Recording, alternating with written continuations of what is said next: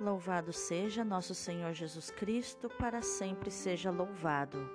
Hoje é terça-feira, 22 de junho de 2021, 12 semana do Tempo Comum.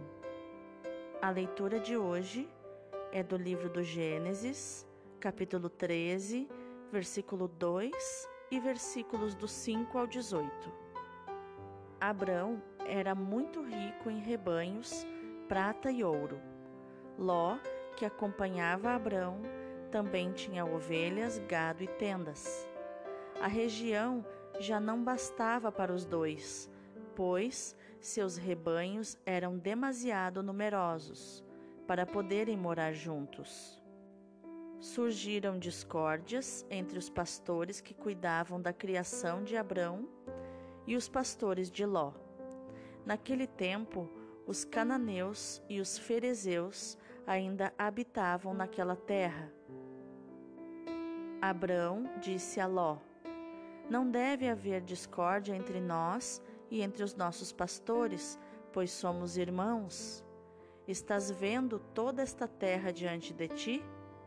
Pois bem, peço-te, separa-te de mim.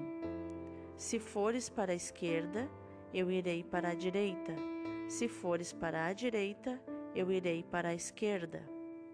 Levantando os olhos, Ló viu que toda a região em torno do Jordão era por toda parte irrigada. Isso antes que o Senhor destruísse Sodoma e Gomorra. Era como um jardim do Senhor e como o Egito, até a altura de Segor. Ló escolheu então para si a região em torno do Jordão e foi para o Oriente. Foi assim que os dois se separaram um do outro.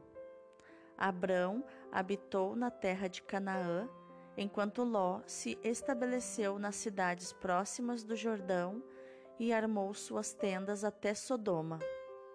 Ora, os habitantes de Sodoma eram péssimos e grandes pecadores diante do Senhor. E o Senhor disse a Abrão, depois que Ló se separou dele: Ergue os olhos e do lugar onde estás, olha para o norte e para o sul, para o oriente e para o ocidente. Toda essa terra que estás vendo, eu a darei a ti e à tua descendência para sempre. Tornarei tua descendência tão numerosa como o pó da terra. Se alguém puder contar os grãos do pó da terra, então poderá contar a tua descendência. Levanta-te e percorre este país de ponta a ponta, porque é a ti que o darei. Tendo desarmado suas tendas, Abrão foi morar junto ao carvalho de Mambré, que está em Hebron, e ali construiu um altar ao Senhor.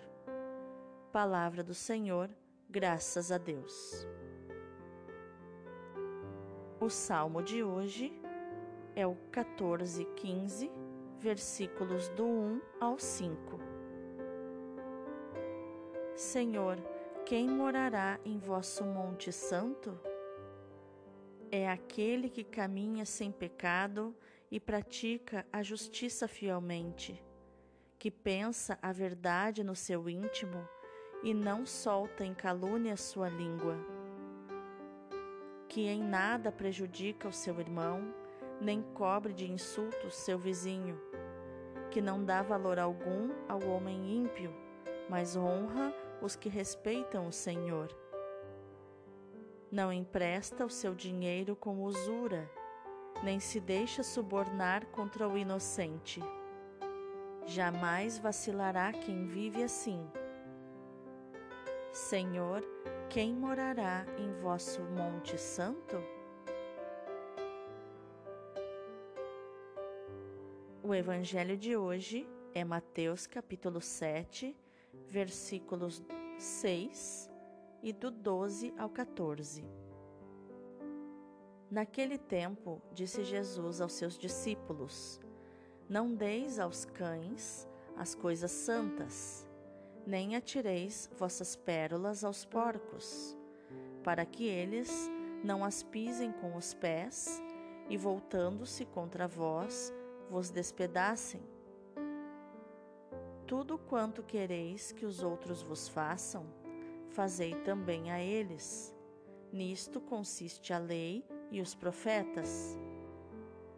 Entrai pela porta estreita, porque larga é a porta e espaçoso é o caminho que leva à perdição, e muitos são os que entram por ele.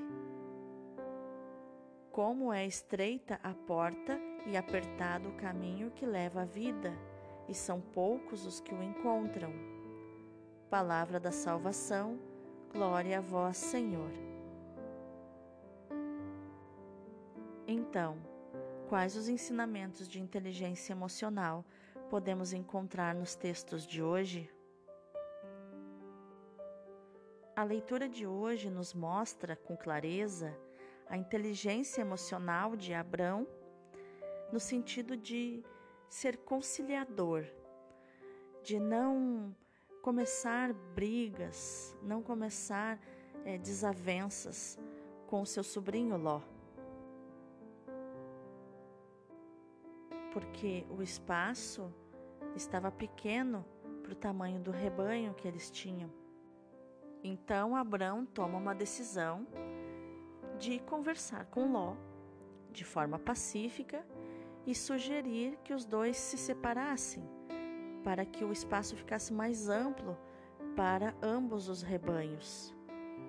E aí é que está a inteligência emocional de Abrão, de deixar que Ló escolhesse aonde ele gostaria de ir morar. E Ló escolheu o melhor espaço, a terra irrigada, a terra fértil, e deixou a terra seca para Abrão. Como a confiança de Abrão não estava em si mesmo e muito menos na própria terra, mas no Senhor Deus, Abrão aceitou e também foi muito feliz na terra que restou para ele morar. É claro que nenhum dos dois imaginava o destino de Ló, que ao se aproximar de Sodoma, morar perto da terra de pessoas péssimas, de pessoas pérfidas, ele iria, junto com a sua família, se corromper e se acostumar com a perversão daquela gente. Eram pessoas entregues às suas paixões, às suas emoções e viviam como animais. E Abraão tinha a promessa de Deus em cima de sua cabeça.